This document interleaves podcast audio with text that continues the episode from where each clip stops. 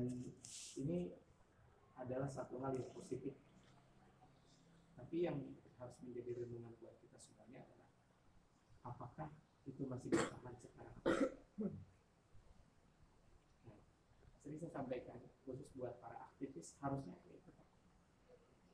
bukan saya tidak segan-segan menyampaikan bahwa bahkan di acara-acara struktur struktural kultural juga disampaikan salah satu hal yang menghalangi orang bersemangat ibadah Ramadan itu adalah buka bersama.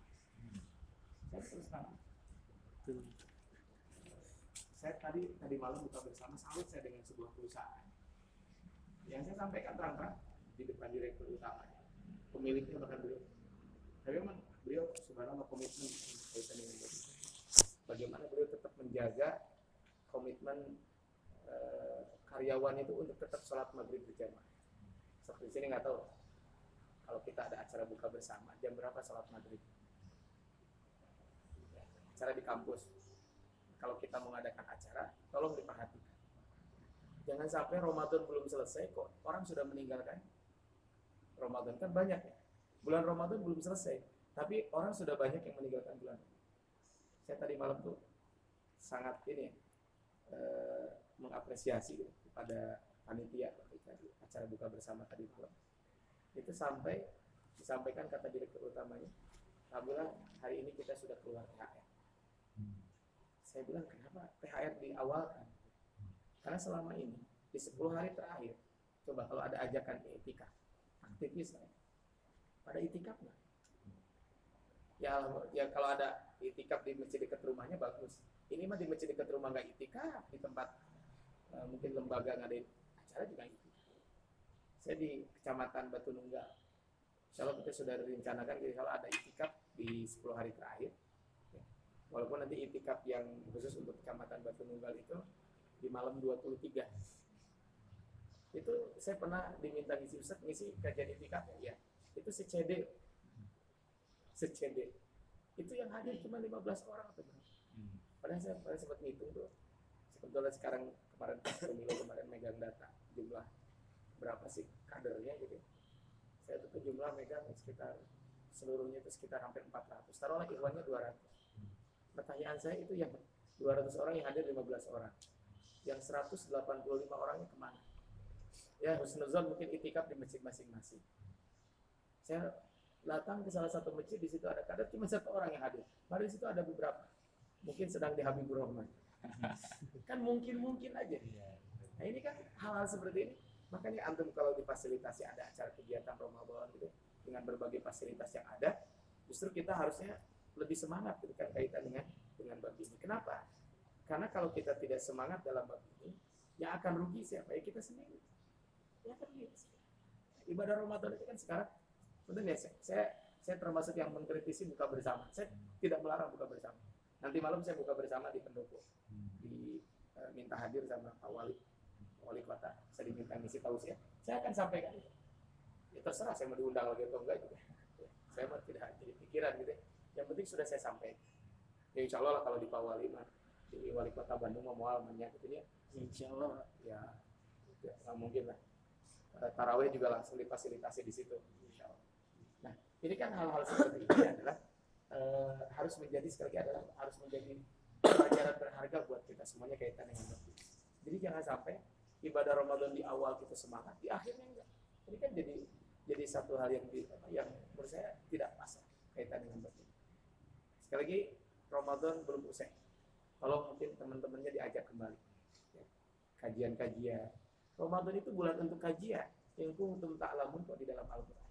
Saya dapat tahu dari Ustaz Jalaluddin Arsyatibi. Bulan Ramadan itu adalah bulan ketakwaan, bulan syukur, tapi ada satu ayat di dalam surat Al-Baqarah 184 yang kuntum ta'lamun. Yang kuntum ta'lamun. Artinya di sini kan semangat kita juga harus naik. Tilawah kita juga harus naik targetan kita minimal Ramadan ini tiga juz lah. Ini tiga juz, sehingga selama Ramadan kita selesai tiga, tiga kali. Cuman setiga kali kita sibuk-sibuk dari mana? Imam Syafi'i aja bisa kok sesibuk. Sibuk, lebih sibuk siapa saya dengan Imam Syafi'i?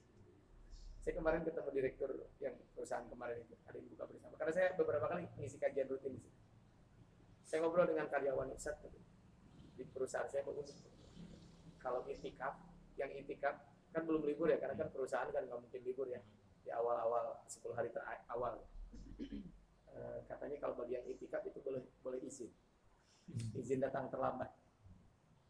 Itu izin datang terlambat. Jadi diizinkan. Dan tidak dipotong gaji. Tapi benar-benar itikaf ini kan masalahnya mengitikaf enggak izin ya kan kalau nah yang unik kata ini kata karyawan saya ngobrol dengan karyawan katanya saat tahun kemarin kita itikaf bareng di Habib saya dengan beliau. Saya tuh izin masuk kantor telat. Beliau itu di awal waktu masih malamnya itikaf, tapi pagi ke kantor masuk jam di jam pertama. Maksudnya di awal. Artinya kan semangat harusnya tinggi. Saya sampaikan ini semangat Ramadan ini jangan sampai pudar nih. Hari-hari ini kan sudah mulai tuh. Ya tadi karena ada acara buka bersama gitu. Jangan sampai lah kader dakwah memasak gitu ya. Buka bersama taraweh lagi jadi lewat gitu ya. Justru kita terus menjadi pionir, jadi suri tauladan ketika azan berkumandang langsung sholat. Kalau memang pas sholat atau pas buka bersama. Saya kemarin di uh, sebelumnya juga kita buka bersama karena ketemu dengan ada tamu dari Aljazair. Memang unik lah cerita tentang dunia Turki dan sebagainya. Sekarang sudah mulai ada yang mengklaim kami ini ikut Turki dan sebagainya. Apakah betul atau tidak? Saya kemarin dapat pencerahan. Ternyata bohong kata beliau. Oh, saya paham saat kalau begitu. Kemarin kita makan uh, buka bersama, kita sepakat. Begitu ada kita makan kurma, air, sholat langsung. Begitu selesai sholat, kemudian langsung kita makan, ternyata setengah tujuh kita udah beres. Saya pamit Pak, Set, saya pamit ya, mau taraweh dulu di sana. Oh iya, Toto, Anda juga pamit saat mau taraweh. Udah nggak masalah, selesai ternyata. Cuman kita tuh kalau ada acara Ramadan itu, sebenarnya bukan buka bersama, intinya ngobrol bersama. Hmm selfie bersama Steve. Apa? Selfie bersama. Selfie bersama. ya kalau selfie mah kan muat dulu jam ya. So kalau buka bersama jam berapa bubaran? Jam 7 kan? Eh apa jam mungkin jam 7 jam 9, jam 10. Saya kemarin dari Cikutra taraweh di dekat STT Telkom. Jadi dari ujung ke ujung. Saya lihat ini perjalanan tuh rumah makan ramai. Pas sudah dekat masjid dekat nanti saya taraweh itu subhanallah masjid apa? Rumah makan ramai banget gitu. motor berjajar rapi gitu. Orang sedang makan. Saya sih bukan suzon ya. Kayaknya nih orang gak bakalan sholat isya berjamaah di masjid. Karena begitu saya nyampe ke masjid itu pas adzan hmm. mereka masih makan. Kan hal seperti ini tolong atau mungkin ajak teman-teman yang lain. Semangat ini semangat Ramadan ini jangan sampai uh, pudar gitu jadi sampingan jangan sampai sebelum Ramadan selesai kita sudah meninggalkan Ramadan dulu. Karena belum tentu kita akan menghidap, apa, menikmati Ramadan berikutnya saya kaget tadi bang pas sedang itu eh, tiba-tiba handphone saya di depan kan pas bunyi innalillahi wa inna ilaihi ternyata salah seorang ustadz mungkin uh, ustadz di Buah Batu Regensi rumahnya namanya Ustadz Tatang Wahyudi. Dia alumni dari Sudan meninggal dunia tadi malam. Hari ini dimakamkan di Cilenyi pesantren Biaul Quran. Uh, beliau meninggal dunia tiba-tiba. Tiga empat hari yang lalu tuh katanya ngobrol gitu ya dengan ya DKM beliau ketua DKM di bawah batu regensi itu. Ngobrol pas keluar dari masjid ya kumpul udaranya pecah apa awalnya dari stroke ringan sempat sembuh terus ngedrop lagi sampai keluar darah dari kulit. Ya pada Allah ya mentakdirkan meninggal dunia. Nah, kita kan nggak tahu Ramadan tahun depan bisa makanya antum di grup-grup pembinaannya gitu ya tolong diingat kaitan dengan bab ini. Saya sebelum Ramadan itu termasuk yang diingatkan oleh Murobi saya. Ustaz katanya antum taraweh penuh tuh. Alhamdulillah Ustaz ada penuh. Adanya tilawah. Nah Ustaz satu penuh banyak kan? Saya diingetin murobi saya. Ya saya berterima kasih. Antum kari jangan lupa tilawah terus kegiatan ubudiah antum jangan sampai antum hanya menyampaikan gitu.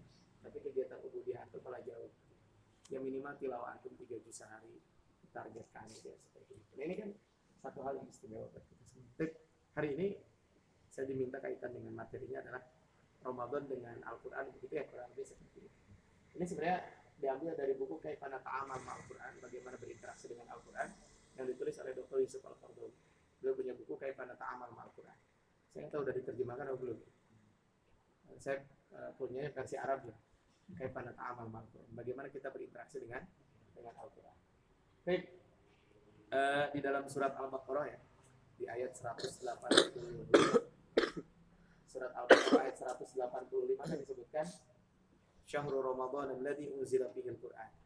hudan linnasi wa bayyinatin minal huda wal furqan di sini faman syahida minkum syahra falyasumhu kata Allah Subhanahu wa taala siapa yang hadir maksudnya siapa yang berjumpa dengan bulan Ramadan maka saumlah.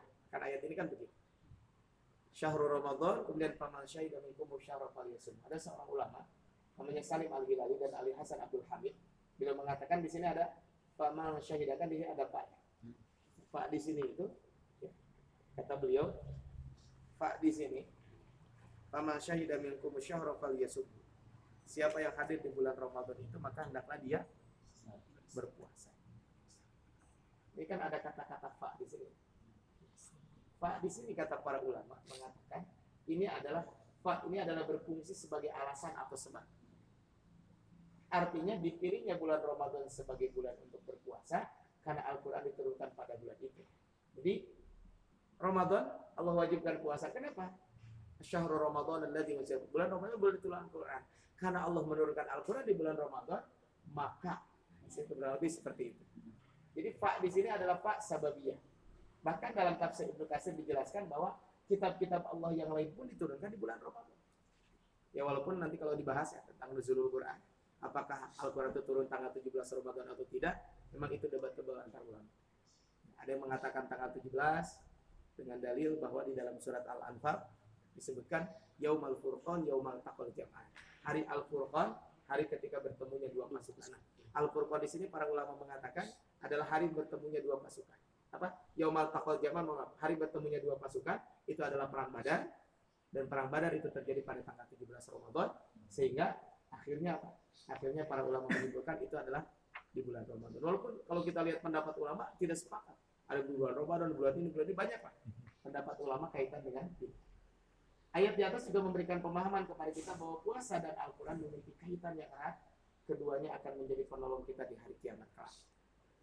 Ini dalam hadis riwayat Imam Bukhari dan Imam apa riwayat Imam Ahmad dan Imam Tabrani disebutkan Asyam wal Quran yashfa'ani li abdi yaumal qiyamah saum dan Al-Quran itu akan memberikan syafaat kepada hambanya di hari kiamat. Artinya, saum dengan Al-Quran digandengkan oleh Rasulullah SAW. Berarti saum dengan Al-Quran itu adalah sangat erat kaitan. Makanya sering kita menyebut bulan Ramadan adalah bulan Al-Quran. Saya sudah sampaikan di ibu-ibu majelis taklim.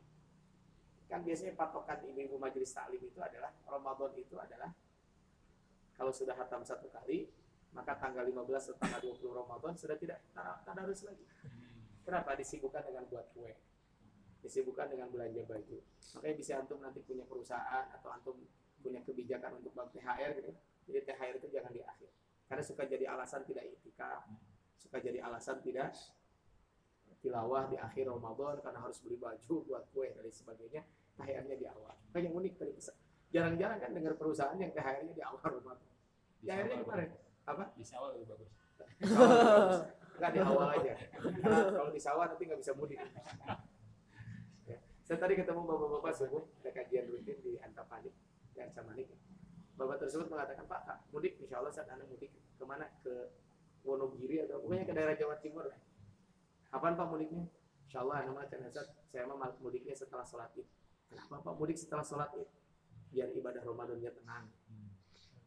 Kan kebayang, biar ibadah Ramadannya tenang. Kenapa? Karena katanya kalau saya mudik nanti sebelum mudik kan harus persiapan ini itu ini Saya kan punya anak ya, hari punya anak harus beli baju. Ya, harus beli baju. Saya bilang ke istri saya, kemarin sebelum Ramadan, hari Ahad kan hari Ahad terakhir ya, hari Sabtu, hari Sabtu bukan hari Ahad. Hari Sabtu saya ada acara daurah di Jakarta. Kemudian hari Sabtu saya bilang ke istri, sebelum berangkat, karena saya malam dari malam sudah berangkat, jadi datang ke rumah jam 9, jam 10, setengah 10 saya pulang ke rumah cuman beres-beres baju dan langsung pergi ke, ke Kap Hamzok jadi nginep di situ karena jam 3 harus berangkat. Kalau berangkat dari rumah bisa kesiangan kan? Udah berangkat dari situ. Saya bilang ke istri ini duit sekarang beli baju buat anak. Kenapa ya beli baju sekarang biar Ramadan ini kita tidak pusing baju ya kan? Sok antum sekarang ke Kepatihan. Ke Jogja ke Kepatihan. Udah ngantrinya minta ampun. Apalagi nanti kalau tanggal 2 hari Sabtu tanggal 2 Juni. Atau minggu depan tanggal 20 berapa minggu 26 26 atau 27 Juni wah ke sana. Itu antrian kasir aja bisa satu jam. Antum kalau tilawah bisa dua juz. Orang oh beli kalau ke pasar baru. Dari rumah saya dari Binong ke pasar baru itu mungkin 20 menit itu udah lama banget. Kalau Ramadan bisa sejam setengah. Antum sejam setengah bisa tilawah satu juz setengah. Bayangkan ya. Ini betul-betul kalau kita mengoptimalkan. Maka betul-betul bulan Ramadan itu kalau Imam Syafi'i sampai 60 kali menurut saya mah wajar gitu. Karena bisa jadi mungkin beliau malam hatam siang pun hatam, beliau sudah hafal Al-Quran. Gitu, seru juga ya baik ini ini kan harus jadi pelajaran buat kita semua jadi kaitan dengan bab ini adalah Al-Quran dan Ramadan itu adalah akan memberikan syafaat kita pada yaumul kiamat jadi kalau kita berbicara tentang Al-Quran jelas baik ini harus jadi renungan buat kita Habil khusus di bulan Ramadan Rasul berkata, ya Tuhanku, sesungguhnya kaumku menjadikan Al-Quran itu sesuatu yang tidak diacuhkan. Maksudnya, dia menjadikan Al-Quran sesuatu yang dicuekin. Kebayang gitu ya? Al-Quran dicuekin. Bulan Ramadan, bulan Al-Quran. Tapi pertanyaannya adalah, kita lebih sering buka handphone atau buka? Makanya eh, ada aplikasi bagus. Aplikasinya namanya Naktim. Ada yang punya? Udah ada yang punya aplikasi Naktim. Aplikasi Naktim itu aplikasi yang unik. Tapi kembali kepada keimanan sebenarnya. Jadi aplikasi Naktim itu kan gini. Ini handphone saya kan di lock kan saya harus buka kan kalau sekarang handphone kan harus buka ya passwordnya kan macam-macam lah. Ada yang pakai kode ada yang pakai apa gitu ya. Nah ketika saya buka kode nah kan sebelum buka apa ketika saya buka kode kita tidak bisa buka yang lain karena yang akan muncul itu adalah ayat Quran. Jadi kalau kita buka handphone lima jadi kita bisa tahu kita sehari ini buka handphone berapa kali berapa ayat yang kita baca. Cuman kan kalau lagi malas skip. Ya kan? Mungkin mungkin aja dan ternyata e, kalau kita serius baca Quran itu kayak gini antum subuh ada jadwal kultum semua? Penuh jadwal kultum subuhnya Alhamdulillah Alhamdulillah ya penuh jadi mustami ya. E, saya kemarin nyoba ya, di karena dari hari pertama betul kata guru saya antum tilawahnya jangan keteteran sempat rada keteteran juga. Tapi ternyata kalau kita serius duduk aja gitu ya contoh gini kan biasanya kalau habis duhur jarang uh, habis duhur ada kajian kan biasanya yang jarang kajian tuh pada asar antum kalau pada asar duduk aja satu jam. Serius tapi loh ya. Jangan ini handphone simpan duduk aja satu jam. Itu bisa. Saya kemarin karena ke mana-mana saya tidak bisa bawa kendaraan gitu ya. kemarin mana grab gitu. saya dari Cikutra sampai ke mana? Naik grab motor. Dari Cikutra sampai ke mana itu? Ke STT Telkom, dekat STT Telkom, itu hampir dapat setengah jus lebih. Ini kan dibonceng ya, daripada kita kan uh, shopping apa, apa window shopping ya. lihat lihat apa lihat lihat ini belanjaan di handphone ya. Lihat status orang kan ini kita baca. Bahkan ada Al-Quran yang dibuat oleh anak-anak ITB kan yang terbaru. Quran base Indonesia. Itu kan enak kita baca. Ini kan bisa Nah kata Rasul disebutkan kata Rasul ini banyak orang yang menjadikan Al-Quran itu acuh. Diacuhkan Al-Quran tersebut. Konteks ayat ini memang kata kata Imam Ibnu Katsir ini adalah konteksnya adalah buat orang-orang kafir Quraisy yang mengingkari Al-Quran. Ini kan dalam surat apa tadi? Ini lupa saya dalam surat Al-Quran ayat 30. Konteks ayat ini kan sesungguhnya turun kepada orang-orang kafir. Ayat ini adalah turun kepada orang-orang kafir. Tapi ayat ini walaupun turun kepada orang-orang kafir, ayat ini turun kepada orang-orang kafir, tapi sebenarnya ayat ini juga bisa turun juga buat kita. Walaupun ayatnya memang turun buat orang-orang kafir, tapi sebenarnya isinya ini juga berlaku buat kita semuanya. Baik, ini kata lima Ibnu Siapa yang mahjuro ini? Ini teks Arabnya ya. Kalau diterjemahkan kalau begini. Pertama, orang yang mahjuro ini yang mengajukan Al-Quran itu tidak mau mempelajari Al-Quran. Tidak mau menghafalkan Al-Quran. Tidak mau mengimani Al-Quran. Tidak mau mentadaburi Al-Quran. Tidak menjalankan perintahnya berpaling dari menuju yang lain. Saya hari ini tuh hari kalau hari Sabtu saya paling deg-degan karena hari Sabtu tuh jadwal setor di grup Liko saya harus setor satu halaman memang kita ada komitmen kebetulan ada yang yang di grup pengajian saya grup pengajian pekanan saya itu dia ada yang hafal Quran jadi sengaja pokoknya mah eh, udah berjalan dua bulan. Pokoknya mah antum setiap minggu tugas antum adalah set- apa narikin setoran hafalan jadi bukan narikin, narikin setoran duit narikin, narikin setoran hafalan satu halaman terserah pokoknya mah penting mah komitmen. Dan kata beliau syarat antum nyetor ke saya adalah satu. Harus baca dulu ayat yang mau disetorkan 50 kali. Saya tanya hari antum nah ngomong 50 kali tak dalilnya di mana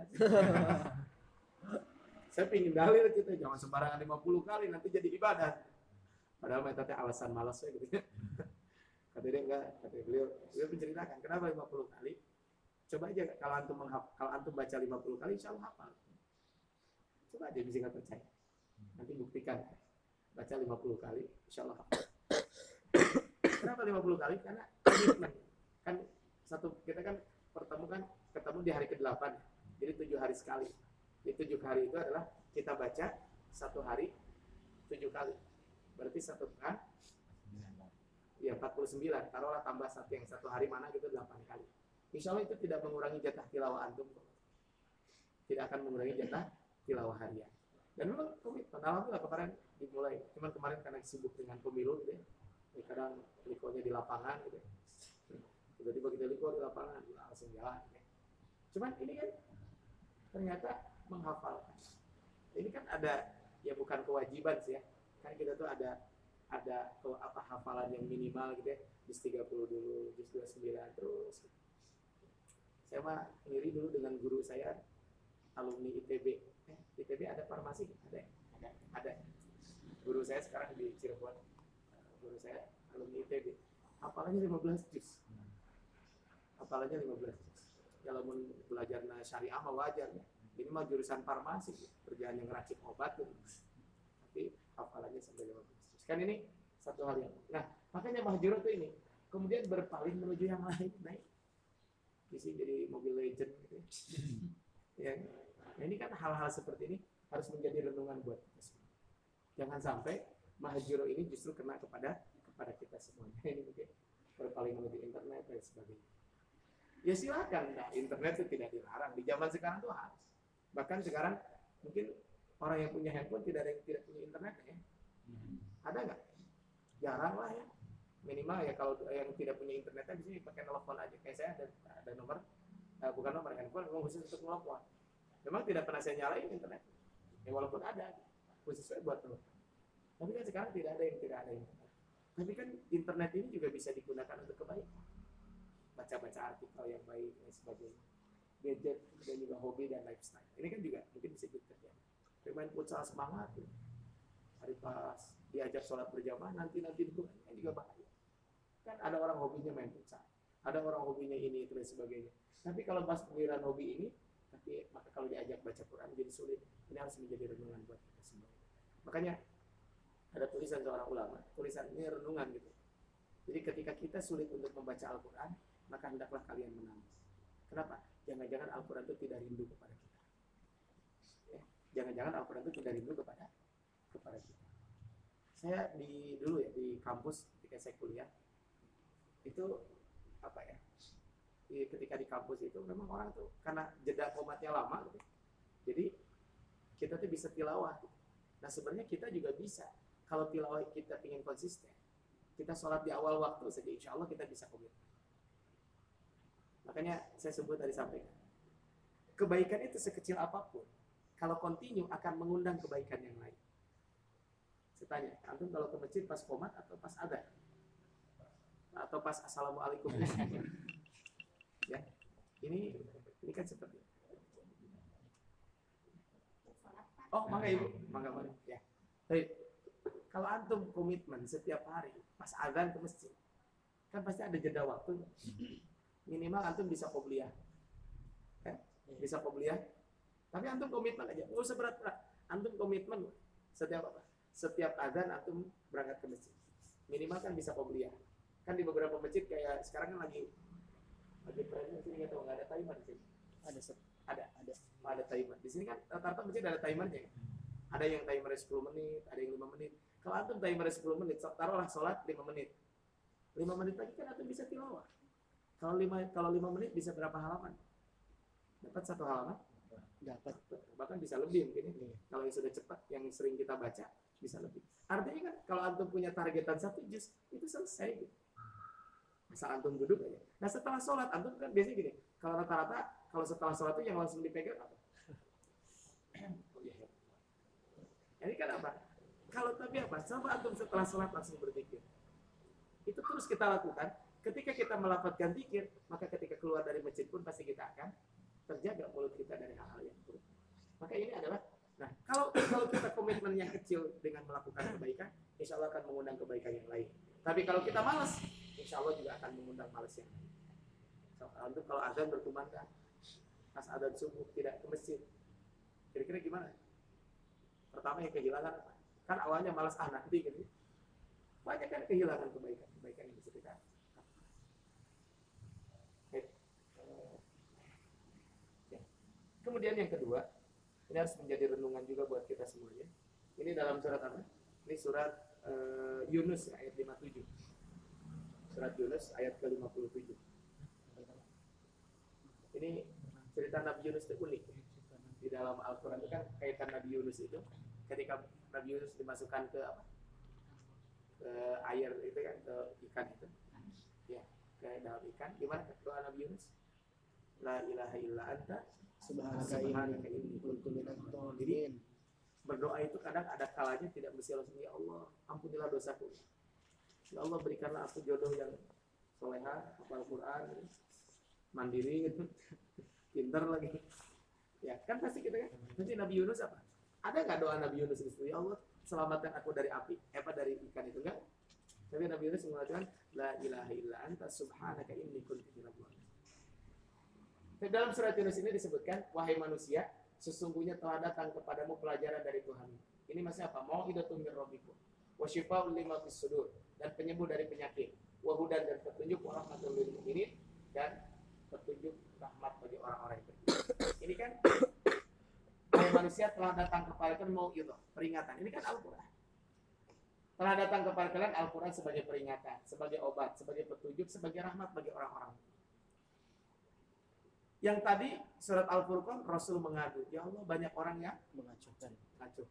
Dalam surat ini, justru kata Rasulullah kata kata Allah, ini adalah Al-Quran ini obat. Al-Quran itu petunjuk. Al-Quran itu rahmat. Tetapi ketika ini semuanya tidak di- hanya dilewat begitu saja, maka kalau kita kaitkan, kenapa kok Al-Quran itu tidak bisa menjadi petunjuk buat kita? Karena karena tadi Al-Qurannya diacuhkan. Kenapa Al-Quran ini tidak bisa jadi rahmat? Karena Al-Qurannya diacuhkan. Makanya segala sesuatu kembalikan kepada Al-Quran, insya Allah selesai. Saya kemarin ada perkat- perkataan yang unik ya, dari Ustaz Fazil. Kata beliau di dalam Al-Quran, wa qul ya'malu fasayarallahu amalakum wa rasuluhu mu'min summa turaduna ila alimil ghasyab fayunabbiukum bima kuntum ta'malun. Di sini kan wa qul ya'malu fasayarallahu amalakum. Dan seterusnya apa? Wa saturaduna ila alimil ghaibi wasyahadi fa ila alimil ghaibi wasyahada fayunabbiukum bima kuntum.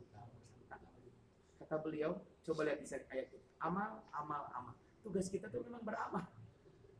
Antum gak usah mikirin hasil. Tugas kita tuh kuliah. Gak usah mikirin hasil. Dan hasil itu mau urusan Allah. Yang penting mah kita kuliah. Tugas kita itu adalah mencari ilmu. Gak usah hasil mau urusan Allah Subhanahu Wa Taala. Ada di sini yang pas mata kuliah, wah, gua nama sudah belajar jor-joran dapat C. ada Ustaz Ada yang pernah? Tapi ada yang biasa-biasa, we dapat A. Nah, itu bukan yang dicari. Ya, itu mah bukan yang dicari. Ya, tidak ada jaminan. Tapi apa? Kan bisa jadi. Allah Subhanahu Wa Taala memberikan ilmu kepada kita dengan apa? Bisa. Ya namanya juga ilmu. Makanya kan, yang penting ini adalah harus menjadi pelajaran buat kita seperti Al-Quran. Ketika Al-Quran tidak bisa jadi pelajaran, ini bahaya. Makanya kan Al-Quran itu dijadikan di sini apa? Mau itu peringatan, kemudian rahmat. Ketika Al-Quran itu tidak menjadikan pedoman buat kita, ya bahaya. Sampai antum kalau ke mana-mana naik Google Map, eh naik Google Map, pakai, pakai map, kalau mapnya nggak diikutin gimana? Biasa. Jalan dekat dia jadi ke mana? Ini kan harus jadi pelajaran buat kita semua. Baik, ya. Ini sebuah perumpamaan gitu ya. Maka kita lebih senang kepada makanan atau memilih ini. Ini sebuah perumpamaan sekali adalah buat buat kita. Nah hari ini mungkin bagaimana interaksi kita dengan Al-Quran dan kaitannya dengan kemenangan. Maka hari ini kita akan membahas supaya kita yang tidak termasuk yang mahjuro itu bagaimana. Maka tentu kita harus berinteraksi dengan Al-Quran. Dan minimal ada tujuh interaksi kita. Bisa lihat di dalam buku tadi pada Ta'amal Al-Quran. Yang pertama adalah hendaklah kita sering mendengarkan dan menyimak Al-Quran. Uh, sebenarnya ada video, nanti bisa antum lihat di YouTube. Kita tahu di Masjid Nabawi itu ada imam paling senior. Ada yang tahu siapa? Namanya Syekh Hudayfi. Syekh Ali bin Abdul Rahman Al-Hudayfi. Tapi beliau itu beliau itu sering tasmi dengan imam yang paling junior namanya si Abdurrahman apa? Abdurrahman Al Qasim jadi di sana ada lima imam. Ya. ada Syekh Hudayfi kemudian ada Qasim kemudian ada Subaiti kemudian ada Alu Syekh ya. kemudian yang terakhir itu ada Syekh Budai Soleh Al Budai ada lima imam. Itu imam sholat fardu. Tapi kalau taraweh biasanya suka ada tambahan imam lain. Tapi kalau sholat lima waktu kelima imam itu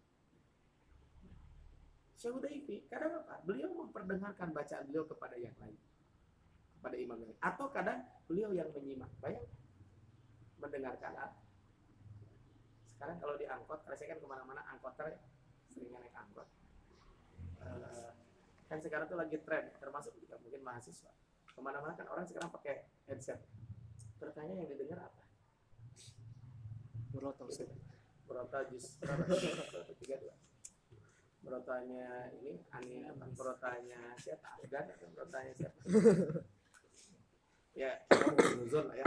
Kalau kader-kader mah masa sih mesti ya, coba lihat kan kalau naik motor kan orang sekarang kalau naik motor kan begini. Pakai headset. Padahal itu kan bahaya ya secara secara apa? Dalam berkendara kan itu berbahaya. Ya, saya tidak melarang enggak oh ya, mau dengarkan apa-apa juga dah. itu mau urusan masing-masing. Tadi kan itu jadi pelajaran. Coba lihat di sini. Surat Al-A'raf ayat 204 wa idza quri al-qur'anu fastami'u lahu wa ansitu la'allakum apabila dibacakan Al-Qur'an dengarkan ayat ini dari ayat ini para ulama mengatakan kalau kita sedang sholat berjamaah tidak usah baca Fatihah kalau sholatnya sholat maghrib, sholat isya dan sholat kenapa? Karena kita mendengar. Kata Allah dengarkan. Kalau sedang dibacakan Al-Quran, karena ini kan kalau ada acara pas pembacaan cuci Al-Quran, ramai. Memang sih ngedengar apa? Memang tuh ngobrol tapi kira. Orang baca Quran tapi sambil begini. Itu sama aja. Apa bedanya? Makanya harus jadi pelajaran buat ini surat ketujuh, surat al ayat hampir ayat terakhir. Apabila dibacakan dengarkan. Dan kalau kita lihat hadis Nabi juga disebutkan dalam hadis riwayat Imam Bukhari, Rasulullah SAW berkata kepadaku kata Abdullah bin Mas'ud, "Yaqra alayya al-Qur'an." Wahai Abdullah? Abdullah bin Mas'ud mengatakan, "Wahai Abdullah bin Mas'ud, bacakanlah kepadaku Al-Qur'an." Apa kata Abdullah bin Mas'ud? Ya Rasulullah, aqra wa 'alaika wa 'alaika unzil. Apakah saya akan membacakan kepadamu sementara Al-Quran diturunkan kepada? Apakah saya harus baca Quran? Apa kata malaikat Jibril? Emang kata Rasul, ini astayi an asma'u min ghairi. Aku senang mendengarkan dari orang lain. Jadi kalau kita sedang malas, kan sekarang kita ya, yang tadi Quran base itu ya, yang Quran base ini, kita kan bisa mendengarkan audio ya, kalau mau. Ini kan bisa, kita bisa mendengarkan audionya kalau kita mau mendengarkan Al-Quran. Ya.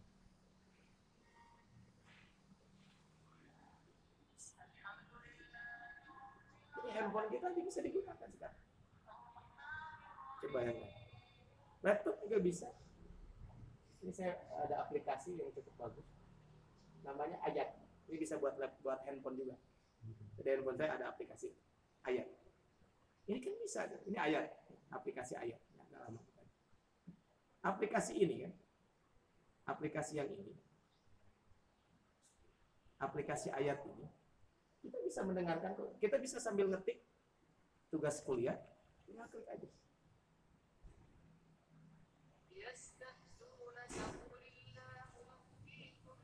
akan kita mendengar nah ini kan di Mauritania saya pernah waktu itu ada acara mahasiswa jadi kita eh, mahasiswa Indonesia yang mahasiswa S2 di Riyadh itu yang jurusan agama kita suka kumpul dengan mahasiswa Malaysia eh, kita biasanya suka ngundang syekh dari mana gitu. Karena waktu itu kita ngundang syekh dari Mauritania. Di Mauritania itu ada kabilah namanya Syinkit. Syinkit itu di situ penghafal Quran semua. Jadi ternyata di Syinkit itu katanya apa? Seorang ibu tuh hafal Quran. Makanya ibunya kalau sambil gendong bayi itu sambil baca Quran, bukan sambil dinyanyiin apa? balado atau apa gitu. Karena yang namakan eh, apa? Ari ayo namakan anaknya gitu ya. Yun aming, yun aming itu apa gitu. Kenapa tidak dibacain sholawat dan sebagainya. Nah, ada yang unik itu gini kata beliau. Jadi ada anak kecil. Jadi gini, seorang ibu itu sambil gendong anak yang kecil, maka yang gedenya itu merojaah ke ibunya. Si anak kecil kan mendengar. Ketika mendengar akhirnya bisa itu. Rasul saja mendengar dari orang lain masih kita nggak mau. Makanya kalau ada acara tasmi kita ikut. Kalau ada acara tasmi kita mengikuti acara tasmi tersebut. Baik, yang kedua, ini kan yang pertama adalah eh, apa? Yang pertama adalah mendengarkan. Yang kedua, tentu kita membaca dengan takwa. Dan sekarang bulan Ramadan ini adalah kesempatan kita untuk memperbanyak bacaan. Sekarang saya sampaikan tadi, mumpung kita sekarang masih di awal-awal Ramadan. Mumpung kita masih di awal-awal Ramadan. Kan baru berapa hari? 13 sekarang hari ke-13 ya. Jadi bisa antum punya targetan belum selesai. Sekarang sekarang masih keburu. Saya punya target tiga kali. Kuliah masih sibuk atau Masih kuliah sih. masih masuk kuliah apa apa masih dari jam 7 sampai jam 5 atau jam berapa Ya tentu tergantung kan tergantung angkat ya artinya kan tergantung kita bisa ngatur waktu atau tidak. Nah makanya mau bisa mah bulan Ramadan mah grup WA heula lah. Gitu tapi jangan like grup juga gitu ya. Saya tidak ada satu grup WA pun yang saya like. Ya kan bisa diatur lah gitu ya kan. Jadi kuliah tetap berjalan. Kan sambil nunggu dosen kita tilawah. Aduh malu saya kalau tilawah pakai Quran mah. Dari kampus mah macam-macam. Kan pakai handphone gitu ya. Kan bisa we antum teh. Tilawah pakai Quran gitu ya. Gini, ini ini handphone gitu ya. Nah di sini Al-Qur'annya kan bisa we. Di luarnya Quran gitu ya. Eh apa di luarnya handphone tapi di dalamnya Al-Quran. Atau tab lah gitu ya. Tapi jangan jangan seuzon makanya. Bisa ada yang sedang megang Quran begini teh, apa handphone teh. Di sini dia teh sedang baca tapi ada juga yang Al-Quran di dalamnya handphone. Juga gitu ya. yang kelihatan sedang baca Quran padahal itu handphone. Ini adalah kita berusaha untuk saya saya tidak akan bahas ini karena mungkin nanti antum kaitannya ini belajar tajwid ya. Baik, coba lihat di sini. Mana yang lebih utama? Orang membaca Al-Quran dan dia lancar membacanya akan bersama para malaikat yang mulia dan baik. Dan orang yang membaca Al-Quran dengan terbata-bata, ia akan mendapatkan dua pahala. Sekira saran saya adalah untuk memotivasi baca Quran ini, baca buku yang ditulis oleh Imam Ibn An-Nawawi. Judul bukunya At-Tibyat di Adabi Hamalatul Quran. Terjemahnya adalah Adab Penghafal Quran. Ini direkomendasikan oleh Ustaz Adi Hidayat. Ustaz Adi Hidayat, bagus dibaca buku ini. Judul bukunya adalah At-Tibyan Adabi Hamalatul Quran.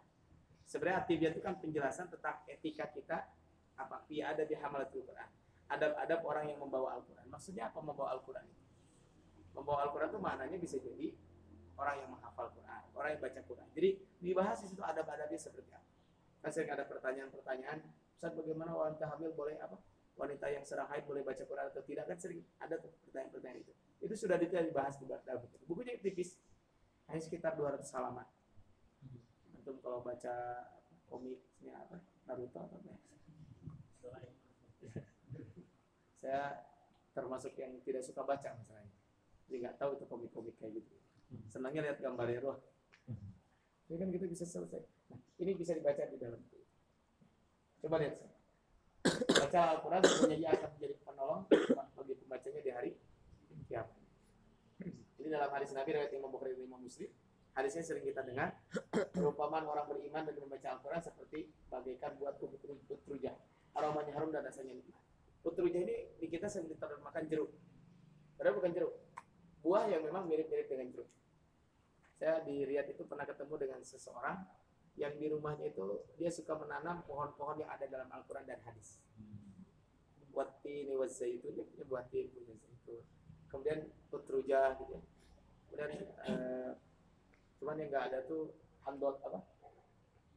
Biasanya kan seperti raihana itu nggak ada. Kemudian seperti handolah, batrawali kalau kita mah handolah ya. Udah mau pahit, wanginya juga nggak enak. Karena itu batrawali. Batrawali itu apa? ya? Pohon yang Iya. Di rumah-rumah kan ada ya. Biasanya kalau anak kecil lagi nyusu gitu ya, pas udah dua tahun biar nggak mau nyusu kasih batra wali. Biasanya dia langsung kapok kerap airnya minta ampun. Ini adalah perumpamaan yang hebat coba. Orang mukmin yang membaca Al-Quran itu seperti buah utuh. Ya. Nah ini ada pada tilawah sekali saya akan bahas. Nanti bisa baca langsung untuk ya, kaitan dengan dengan bab ini. Nah pertanyaan ini saya akan kita bahas adalah ini. Berapa lama kita menghatamkan Quran? Memang kalau kita lihat di sini menghatam Quran itu minimal tiga hari sekali. Assalamualaikum. Ya, menghatamkan Al-Quran itu minimal tiga kali, eh tiga hari sekali. Karena kata Rasul orang yang menghatamkan Quran kurang dari tiga hari biasanya apa? Kurang mentadaburi. Terus itu set kumaha itu dari riwayat Imam Syafi'i. Kok sampai menghatamkan sebulan 60 kali? Ya, mungkin karena bulan Ramadan.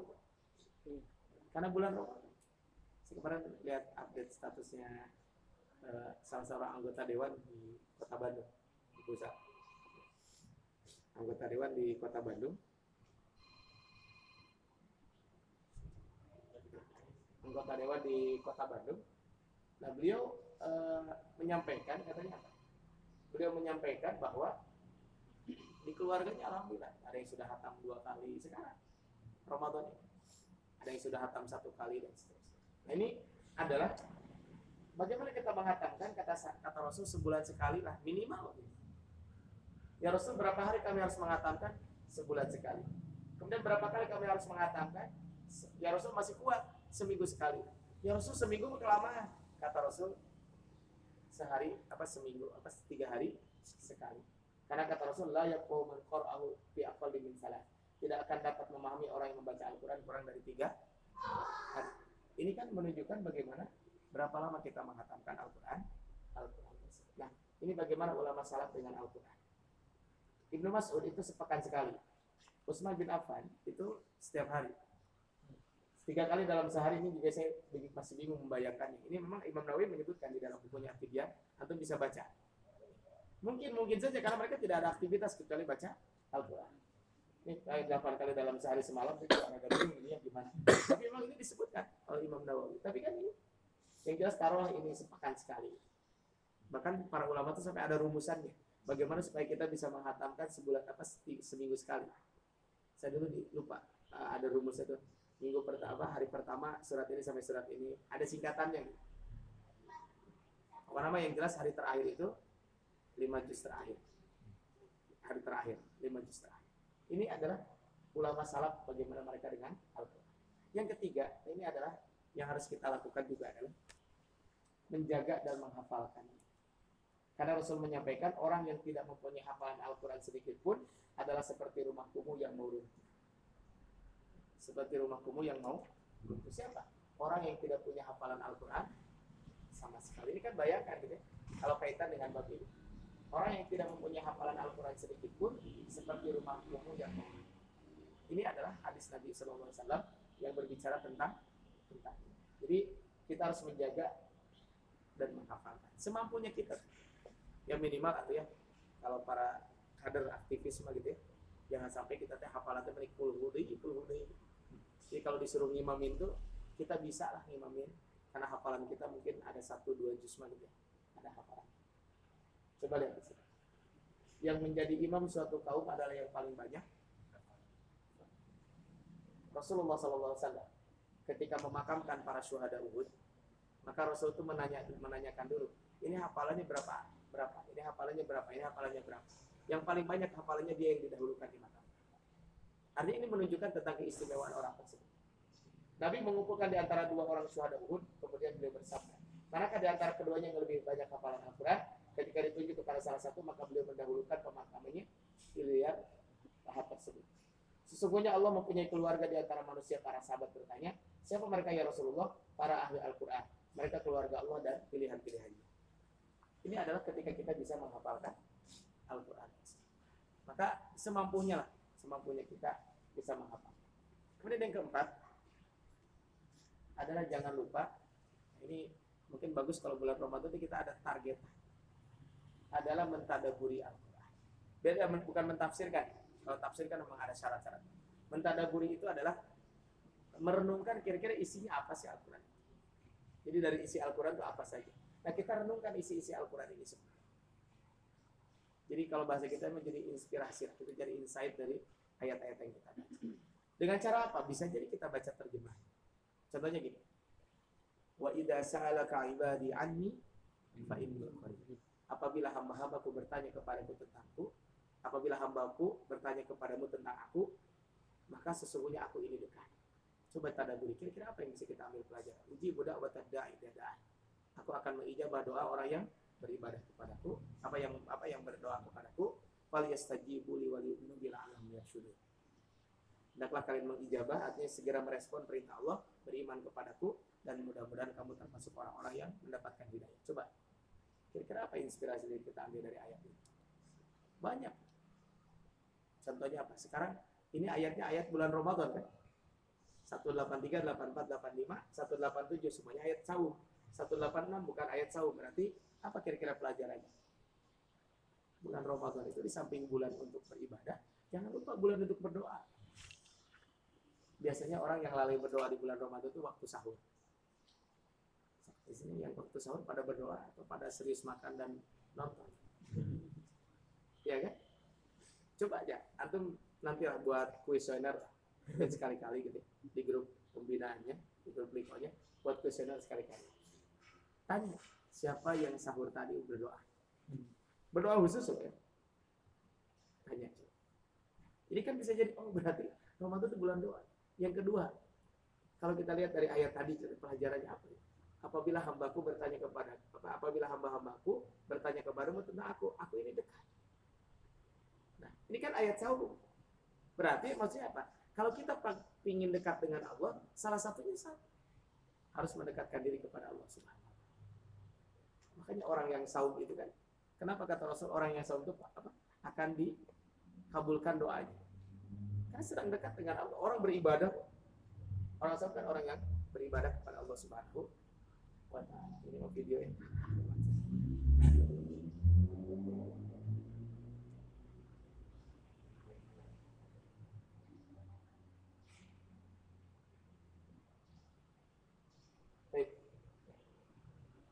Kemudian berikutnya yang kelima adalah hendaklah kita belajar mengajarkan dan mendakwahkan Al-Quran. Belajar mengajarkan dan mengajarkan. Walakin kunu rabbaniyina bima kuntum tu'allimuna al-kitab wa bima kuntum tadrusun. Hendaklah kamu menjadikan orang-orang rabbani karena kamu selalu mengajarkan Alkitab dan disebabkan kamu tetap mempelajari. Jadi saya salut ya sama dosen saya namanya Profesor Dr. Abdurrahman Ashidi itu dulu dosen mata kuliah tafsir ayatil ahkam. Tafsir ayatil ahkam. Ini dosen ini memang kalau saya sampaikan dosen ini dosen yang sangat favorit buat mahasiswa. Kenapa? Karena nilainya itu kalau nggak A, A plus. Kan dosen yang paling favorit itu kan nilainya yang mudah, kalau ujian open book gitu ya. Kalau nggak hadir tidak minta diganti gitu ya. dosen favorit. Saya punya dosen dulu yang Allah kuliah itu nggak pernah bolos guys. Hmm. Padahal dia satu pekan itu ngajar tiga kali atau empat kali. Satu pekan ngajar empat kali selama satu semester nggak pernah bolos. Ada lagi saya dosen yang unik loh. Uh, namanya siapa ya? Saya lupa. Uh, gimana dosen itu rapi. Dia kalau masuk tuh jam 8, teng jam 8. Nanti dia kalau keluar jam 12, eh keluar jam 9, jam 9, nggak pernah lebih. Dia ngabsen kata beliau, pokoknya saya masuk, nerangin 5 menit, setelah itu saya absen. Yang telat ya udah, saya tidak akan tidak akan kasih tolerir. Gitu aja. Dan kalau ngajar tuh pas terus, tidak pernah kan kadang ngajar kekurangan waktu, kelebihan waktu enggak. Dia lepas kan. Ini subhanallah. Saya tarik cerita Syekh Abdurrahman Asyidi. Beliau itu setiap bulan sengaja mengadakan pertemuan, mengundang para ulama di bidang Al-Quran di bidang Al-Quran. Dan ada uh, pertemuannya uh, di setiap bulan itu ada pertemuan dengan para ulama. Tujuannya apa? Bima kuntum tu'allimun al-kitab wa bima kuntum tadrusun.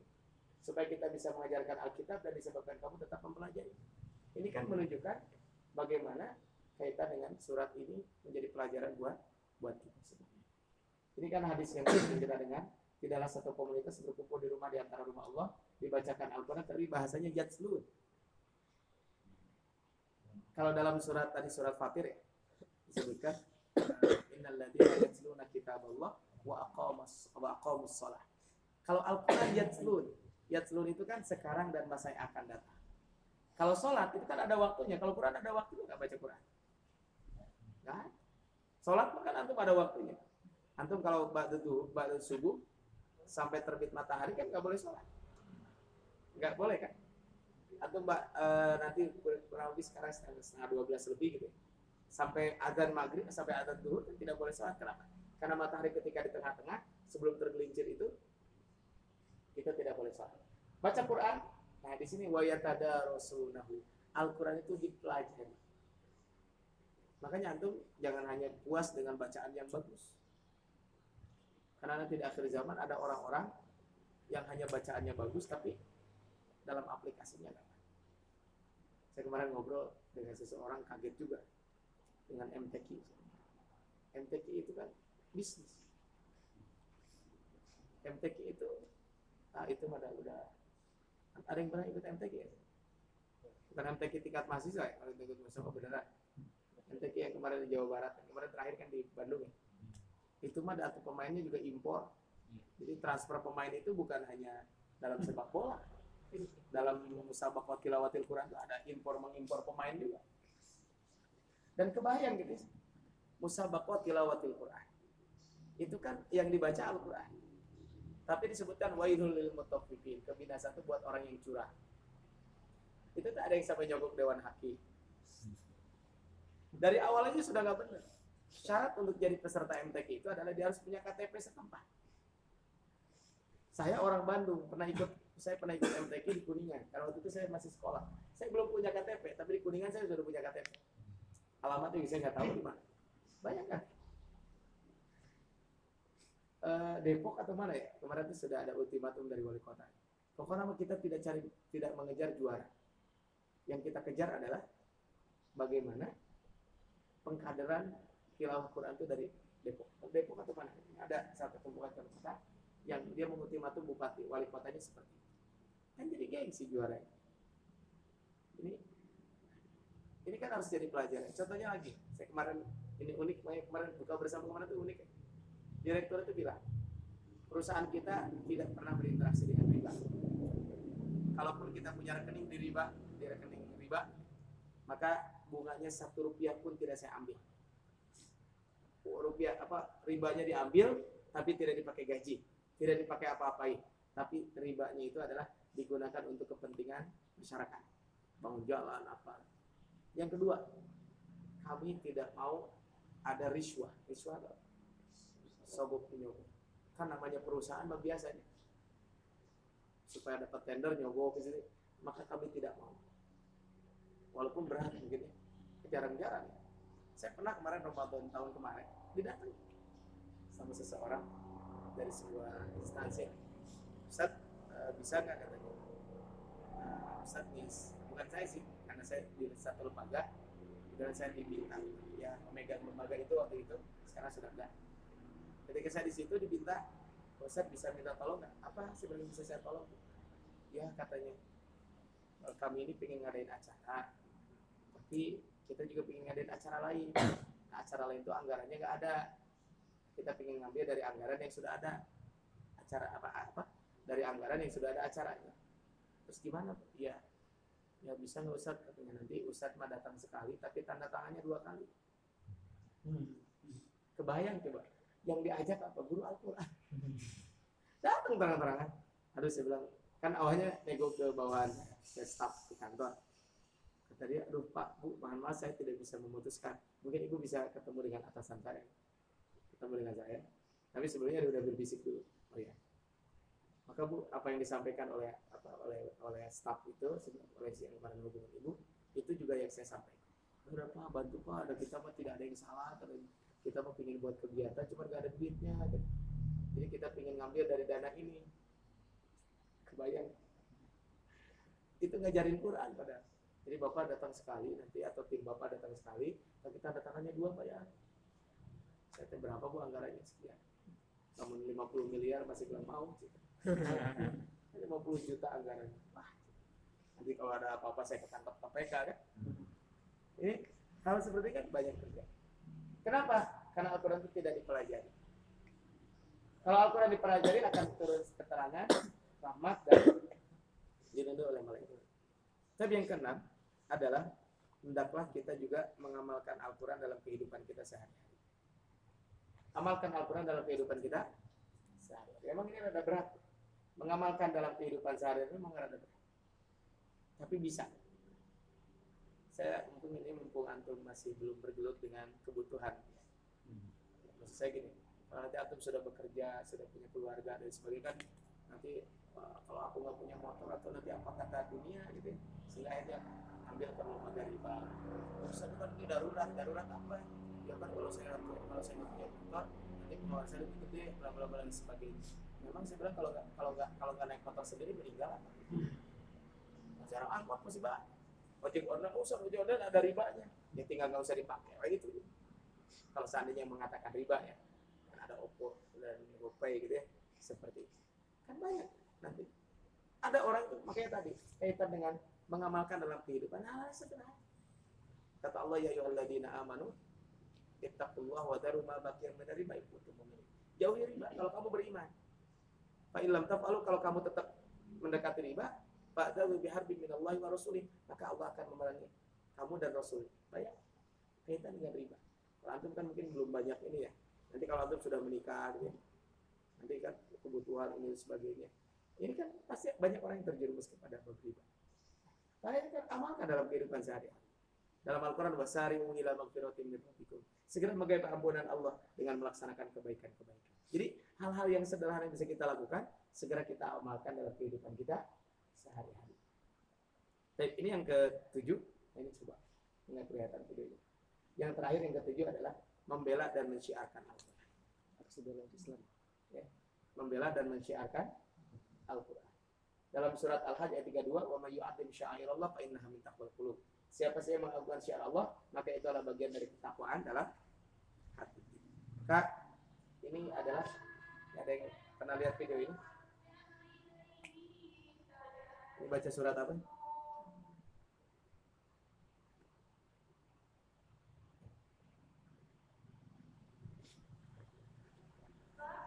Kedengeran? Baca surat apa? Ada yang apa? Coba lihat. Begini aja ya.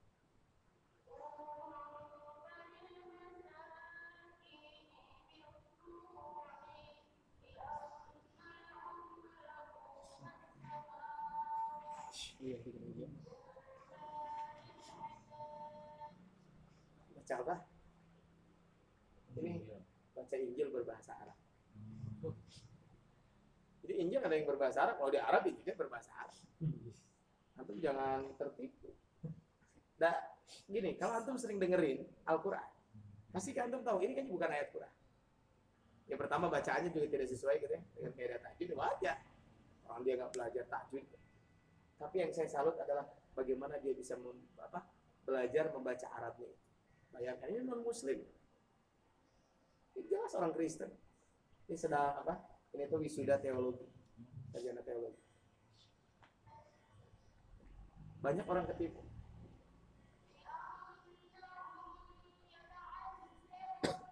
Ini. Eh, adalah kaitan dengan bab ini kita betul-betul harus hati-hati kaitan dengan bab. Ya. Eh, Dr. Muhammad Mursi, pemimpin negara kedua dalam dunia yang modern, ini yang sekarang di penjara, yang menghafalkan 30 juz Al-Quran selepas Perdana Menteri Palestina Ismail Haniyeh. Ini kan kebayang kalau punya presiden hafal Quran, imami gitu. Dulu ketika di Jawa Barat kita bangga punya gubernur hafal Quran. Boleh beliau nggak hafal Quran. Saya nggak tahu karena beliau juga tidak mengklaim bahwa beliau hafal Quran.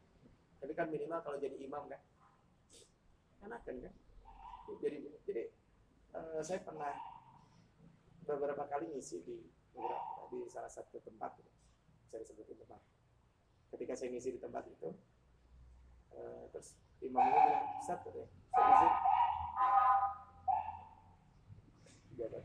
Iya. Nikah. Apa? Oh nikahnya keren bulan Ramadan hemat hemat ini. Tapi enggak, ini saya pas ketemu kenapa pak? Ya katanya saya mau pergi ke sana. Ke mana? Ke kepala dinas ini. Kenapa mau belajar Quran? Oh bagus pak. Kenapa? Iya katanya. Kalau pak gubernur datang kadang maghrib gitu. Pas di rumah maghrib teh eh kamu maju jadi imam. Kan deg-degan. Yang unik kemarin wali kota Bandung ceramah kuliah subuh di sedikit rumah. Bukan dekat rumah sih. Maksudnya dari rumah nggak terlalu jauh. Jadi itu mah karena wali kota datang itu orang tuh pada datang wah pada ngabsen semua ketika ngabsen semua gimana? Begitu setelah ngabsen di, di absen satu-satu. Asda satu mana? Nggak ada pak. Ke mana ya? Asda dua ini pada hadir kenapa? Ya wali kotanya gubernurnya orang yang dekat dengan Al-Quran itu otomatis akan bagus. Siapa membaca Al-Quran mempelajari dan mengamalkannya maka dipakaikan mahkota dari cahaya pada hari kiamat. Cahaya seperti cahaya matahari dan kedua orang tuanya dipakaikan dua jubah kemuliaan yang tidak pernah didapat di dunia. Keduanya bertanya mengapa kami dipakaikan jubah ini? Karena kalian berdua memerintahkan anak kami untuk menghafal Al-Quran ini adalah sekali harus menjadi pelajaran buat kita semuanya kaitan dengan bulan Ramadan ini adalah bulan Al-Quran interaksi yang tujuhnya harus kita lakukan dan ternyata kalau interaksi ini terus kita lakukan, insya Allah bulan Ramadan bulan kemenangan itu tidak tidak salah. Bayangkan gitu, uh, di Gaza itu sampai saat ini satu-satunya tempat di Palestina yang tidak bisa dikuasai oleh Israel itu adalah Gaza. Kenapa? Karena dia punya pasukan elit namanya kata Izzuddin Al-Qassam. Tahu syaratnya jadi kata Izzuddin Al-Qassam? Itu tidak sembarangan orang. Hafal Quran, kemudian tahajud setiap malam, kemudian juga dia saum sunnah juga tidak pernah ketinggalan. Itu syarat. Ya gimana mau mengalahkan? Kenapa? Karena mereka interaksi dengan Al-Quran juga kuat. Nah ini adalah maka kalau kita ingin mendapatkan kemenangan Al-Quran itu adalah harus kita kaji. Saya nanti uh, siang nanti menjelang maghrib itu buka bersama di pendopo karena dikumpulkan beberapa uh, para pimpinan pimpinan di kelurahan bagaimana mengelola kemenangan menurut Al-Quran. Ramadan dan kemenangan gitu kan. Ini kan harus kita, harus kita bahas bersama-sama. Bulan Ramadan itu betul-betul bulan kemenangan. Allah memberikan kemenangan kepada kita semuanya. Maka dengan kemenangan-kemenangan ini jangan sampai kita lalai daripada kemenangan. Nah, bulan Ramadan sekali adalah interaksi kita dengan Al-Quran harus lebih dibanding bulan-bulan biasa. Kenapa? Karena makin kita dekat dengan Al-Quran, maka insya Allah kemenangan itu makin dekat. Makin kita dekat dengan Al-Quran, insya Allah kesuksesan itu makin dekat. Kenapa? Orang-orang yang interaksi dengan Al-Qurannya kuat ada pernah yang uh, yang interaksi dengan Al-Qur'annya kuat, dia galau gitu. Artinya di interaksi betul-betul gitu, bukan hanya hafal ya. Kalau cuma hafal doang, mantu ikut karantina tahfidz Quran 40 hari hafal. Ikut karantina tahfidz 40 hari insya Allah hafal. Atau ikut karantina yang dua bulan, antum hafal Quran. Kalau cuma hafal. Tapi kan bukan hanya hafal. Bagaimana tadabur kita? Kita berusaha meng, meng, mengaplikasikan dalam kehidupan sehari-hari. Kata Allah, wala taqrabuz zina. Jangan mendekati zina. Hari pacaran zina atau bukan? Sederhana kan? Maka ketika kita pacaran, punten ya, kalau kita pacaran, anu pusing apa? Pusing jaga perasaan kan yang belum tentu jadi istri kita. Kita jagain gitu ya. Pagi-pagi, malam-malam kadang minta dijemput, minta dianterin. Kan ada juga kan gitu. Ya ojek online gitu ya. Nah, itu banyak di kota Bandung loh yang kayak gitu. Hati-hati. Karena banyak tuh yang rumah apa yang kerja-kerja pulang jam 10. Ya. Itu sebenarnya nyari pacar itu bukan bukan pacar beneran. Yang penting mas saya aman ada yang antar antar jemput. Iya, saya diceritakan oleh teman saya. Ada juga yang seperti itu. Wah, tak zina, jangan dekati zina. Contohnya kan sederhana. Maka hal-hal seperti ini, wailulil mutaffifin. Kebinasaan itu buat yang curah. Kalau kita nyontek kan curah. Ketika hal-hal ini, hal-hal sederhana ini maka bisa kita lakukan. Insya Allah kesuksesan itu akan ada dalam dalam diri kita semua. Baik ini saja mungkin yang disampaikan. Mudah-mudahan uh, bermanfaat dari saya. Allah bisa. Bisa kemudian pada saat Abdurrahman mungkin SMA uh, eh, beliau ada agenda lagi yang lain jadi sesi tanya jawabnya kita nggak apa-apa mungkin kalau ada ya, saya ada acaranya dan diundur sedikit oh baik sampai ya lima sepuluh menit lah baik jadi kita berikan untuk satu orang penanya boleh ya. Satu dua pertanyaan berikan itu dengan Al-Quran Ramadan, Al-Quran, dan kemenangan. Tadi yang lambat hadir mungkin dari itu bisa menyimak. Kalau barangkali ada yang mau bertanya kepada Ustaz berkaitan dengan materi yang tadi disampaikan. Barangkali ada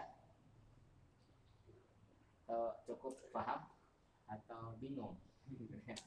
Wah, Ya. Jadi kan kadang uh, apa dia tuh lebih enak tadabbur Al-Quran gitu ya.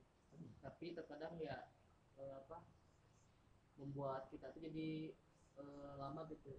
Jadi susah kalau misalkan mau eh, mencapai targetan tuh jadi kalau misalkan kita mencapai targetannya kadang kita tilawah tuh. Tapi tilawah tuh ya hanya sebatas tilawah gini ya. Mengalir saja. Tapi ketika emang kita ingin itu gitu terdaburi tapi malah jadi ya Terabai. jadi nggak tercapai gitu Ya. Nah. Sebenarnya begini. silakan. Ya, sebenarnya gini, antara tilawah dengan tadabur itu tidak bisa dibenturkan. Babnya adalah tinggal kita mengatur waktu aja sebenarnya. Sebenarnya gini, jadi antum tadabur nggak usah satu hari satu juz berat, gitu, satu hari satu juz gitu. ya. Nah, antum begini, contohnya ditargetkan begini. Saya jadi intinya gini, harus punya targetan. Saya gini, saya target sehari tilawah satu juz. Kemudian tadabur dua ayat, nggak usah banyak-banyak. Tadabur nggak usah banyak-banyak. Dua ayat sebenarnya. Antum dua ayat baca terjemahnya dan apa sih inspirasinya kemudian kalau bisa antum tuliskan inspirasi itu sehingga nanti antum suatu waktu akan kembali ke ayat itu antum kan sudah punya inspirasi yang pertama mungkin nanti bisa lagi terus seperti itu jadi intinya menurut saya adalah antara tadabur dengan tilawah itu tidak bisa dibenturkan misalnya kalau saya tadabur nanti tilawahnya keteteran kalau saya tilawah tadaburnya nggak dapat soalnya babnya bukan itu ya Nah, kalau para ulama kalau para ulama memang ketika membaca sudah paham gitu ya. Tapi memang betul tadi ada sebagian mengatakan ya tadabur satu ayat lebih baik daripada baca satu juz. Cuman masalahnya kan juga masa satu ayat sampai lima jam gitu tadaburnya kan enggak juga gitu. Tapi sekali kembali lagi adalah sebenarnya kita harus punya targetan. Karena kalau tanpa target gimana? So, antum target kuliah berapa? Soalnya yang punya target kuliah lulus berapa semester? Kenapa sampai ada yang semester 14? karena dia nggak punya target lulus kan? Ya coba kalau antum punya targetan. Walaupun kalau punya targetan meleset juga nggak bakal meleset meleset amat gitu ya. Saya punya target kuliah 4 tahun gitu kan kalaupun meleset ya 4 tahun setengah gitu masa jadi tujuh tahun? Jadi kan nggak punya target. Dan termasuk tilawah. Tilawah tetap jadi gini saran saya adalah gini antum tilawah tetap karena kan dari kata Rasul kan tilawah tetap satu satu juz apa satu juz sehari kan kalau lihat hadis Nabi minimal artinya dalam satu bulan harus hatam sekali kan. Cuman kan tadi godaannya berat. Godaannya memang berat. Ya, istiqomah itu berat. Yang mudah mah istirahat kan begitu ya. Ya, istiqomah mah berat, istirahat mah gampang. Nah, godaan-godaan ini bisa kita minimalisir dengan apa? Dengan tadi kita punya targetan. Jadi targetan itu adalah salah satunya adalah untuk menyemangati. Oh iya saya punya target. Nah, kalau antum sudah punya target, jangan ditunda-tunda. Babnya adalah tadi harus memang mengatur Imam Nawawi itu beliau hafal Quran. Satu hari kuliahnya itu 12 SKS. Ada yang satu hari 12 SKS di sini? Sehari loh 12 SKS. Berapa maksimal di sini satu hari? Berapa? 8 9. Itu pun satu SKS-nya cuma 30 menit kan? 50 Ini setengah. berapa? 50 50 menit. Itu kan maksimal kan? 9 itu udah mentok banget kan? Imam Syafi'i, Imam Nawawi itu sekarang SKS. Kata beliau saya dalam sehari itu belajar kepada 12 syekh. Bayangkan, 12 orang. Ya namanya belajar zaman dulu kan nggak ada waktunya. Maksudnya tit kan sekarang kan tet itu kan karena ada mata. Kalau udah lebih sedikit wah udah udah gelisah. Enggak, sehari itu Imam Nawawi. Tapi tadi memang semangat itu yang harus. Nah, kemudian bagaimana supaya semangat ini terus ada? Nah, antum harus berteman dengan orang-orang baik. Jadi, antum dalam kelompok pembinaan dan sebagainya itu harus memotivasi. Saling memotivasi di situ. Setiap pertemu setiap ketemu pekanan itu antum motivasi teman-teman deh. Kalau antum lagi lagi lagi malas, jangan dipaksa apa? Jangan diikuti. Malas ah, saya nggak mau datang, jangan. Antum paksakan datang. Karena dengan antum datang minimal ketemu teman-teman itu kan.